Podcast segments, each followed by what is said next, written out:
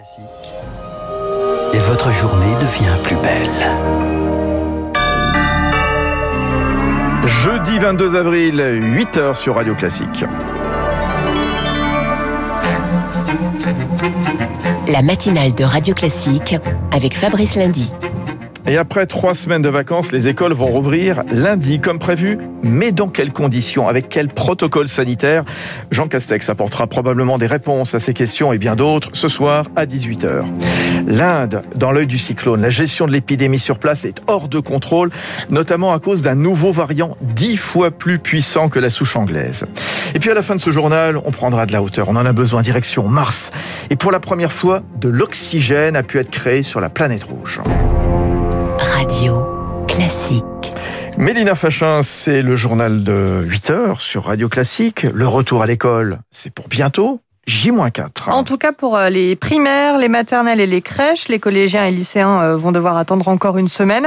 Et alors que la situation sur le front du Covid est toujours fragile, on a recensé encore près de 35 000 nouvelles contaminations ces dernières 24 heures. La question des écoles était au cœur d'un conseil de défense hier à l'Élysée. Les syndicats sont conviés à 14 heures aujourd'hui au ministère de l'Éducation nationale et le sujet sera longuement abordé ce soir à 18 heures lors de la conférence de presse de Jean Castex et de Jean-Michel Blanquer. Le protocole sanitaire dans les salles de classe va-t-il être renforcé? Pour les professeurs, c'est le grand flou et l'inquiétude monte, Victoire Fort. La crainte, c'est que ces trois semaines n'aient servi à rien. Sur le front de la vaccination, en tout cas, seuls 13% de la profession est pour l'heure éligible. Incompréhensible pour Christophe Gruson du SNALC, prof des écoles dans le Pas-de-Calais. Depuis tous ces mois, on a l'impression qu'il y a une certaine inertie, alors que on est quand même confronté euh, quotidiennement à des cas. Euh, il y a toujours autant de cas, il y a toujours autant de risques. Situation d'autant plus urgente pour les enseignants de maternelle où les enfants ne sont pas masqués. Les syndicats ne veulent surtout pas d'allègement du protocole. La règle du 1 cas positif, une fermeture de classe devrait être maintenue.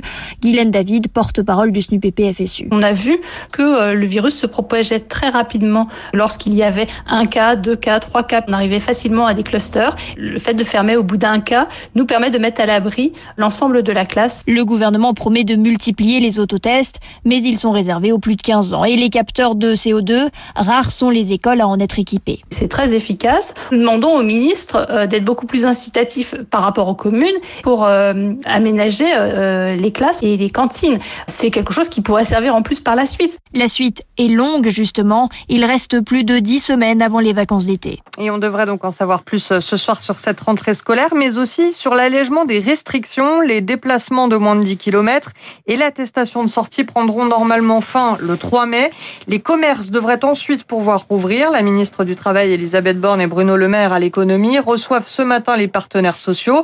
En tout cas, les magasins, les restaurants, les bars sont dans les starting blocks. Charles Bonner, ils n'attendent plus que les précisions de Jean Castex. Oui, leur message est clair. Nous sommes prêts et nous voulons rouvrir. Tribune collective ce matin dans le Parisien aujourd'hui en France.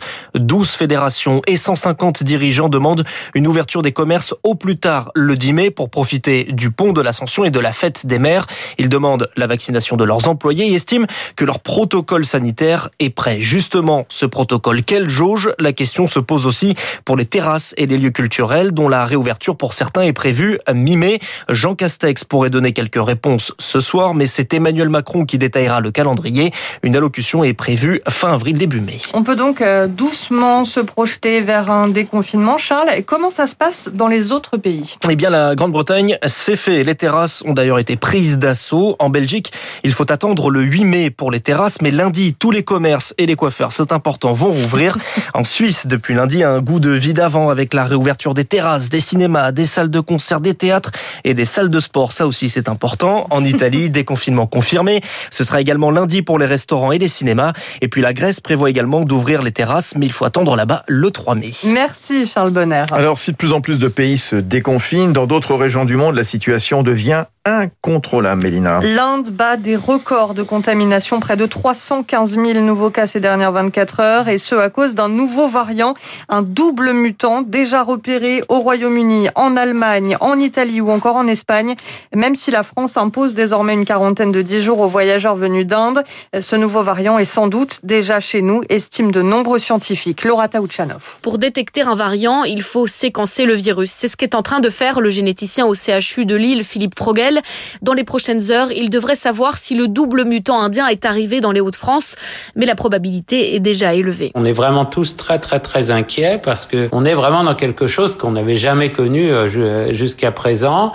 Cela dit, il ressemble aux variants sud-africains et brésiliens sur plusieurs aspects et ça pourrait être inquiétant là-dessus. En gros, c'est le variant anglais la puissance 10. Une sorte d'épidémie. Dans l'épidémie, ce variant pourrait recontaminer des personnes déjà infectées par la Covid-19.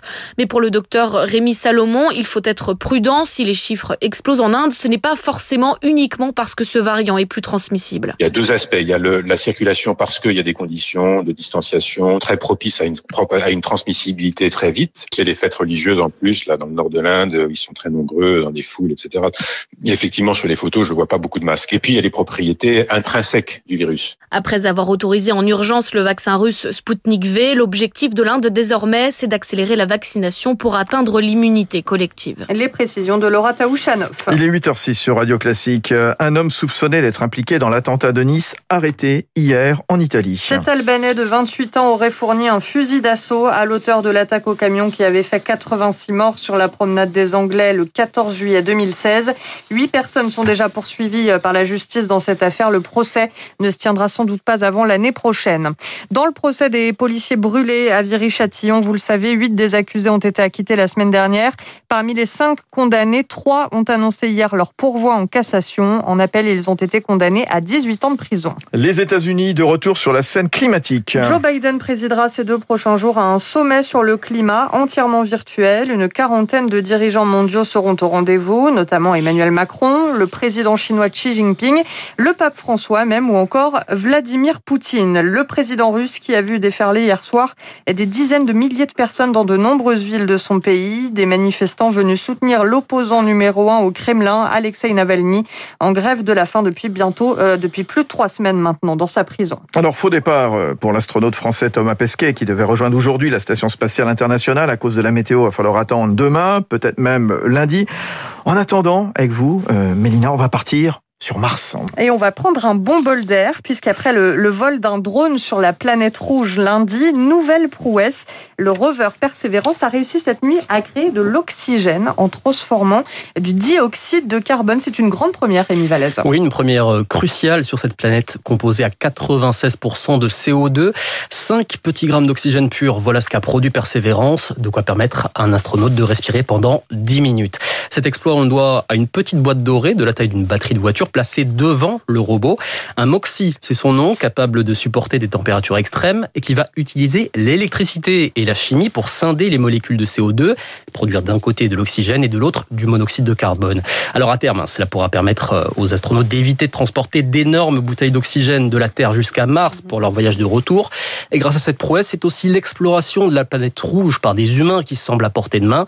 Selon la NASA, ce MOXIE devrait produire une tonne d'oxygène pour permettre à deux astronautes de vivre et travailler sur Mars pendant une année. On en est encore un peu loin. Pour l'instant, il ne peut générer que 10 grammes d'oxygène par heure. Merci Rémi Vallès. À tout à l'heure, Mélina, Mélina Fachin. Donc il est 8h08. Très bonne matinée à tous sur Radio Classique. On est ensemble jusqu'à 9h. Dans un instant, Guillaume Tabar, bien entendu. On reviendra sur les états généraux de la laïcité.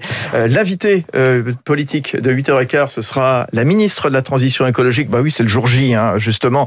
On reviendra Barbara Pompili, évidemment, sur ce grand sommet du climat organisé le jour du climat, donc par Joe Biden, aujourd'hui, 22 avril. Tiens, 22 avril 1892. Naissance d'Édouard Lalo, le compositeur français connu pour son concerto pour violoncelle.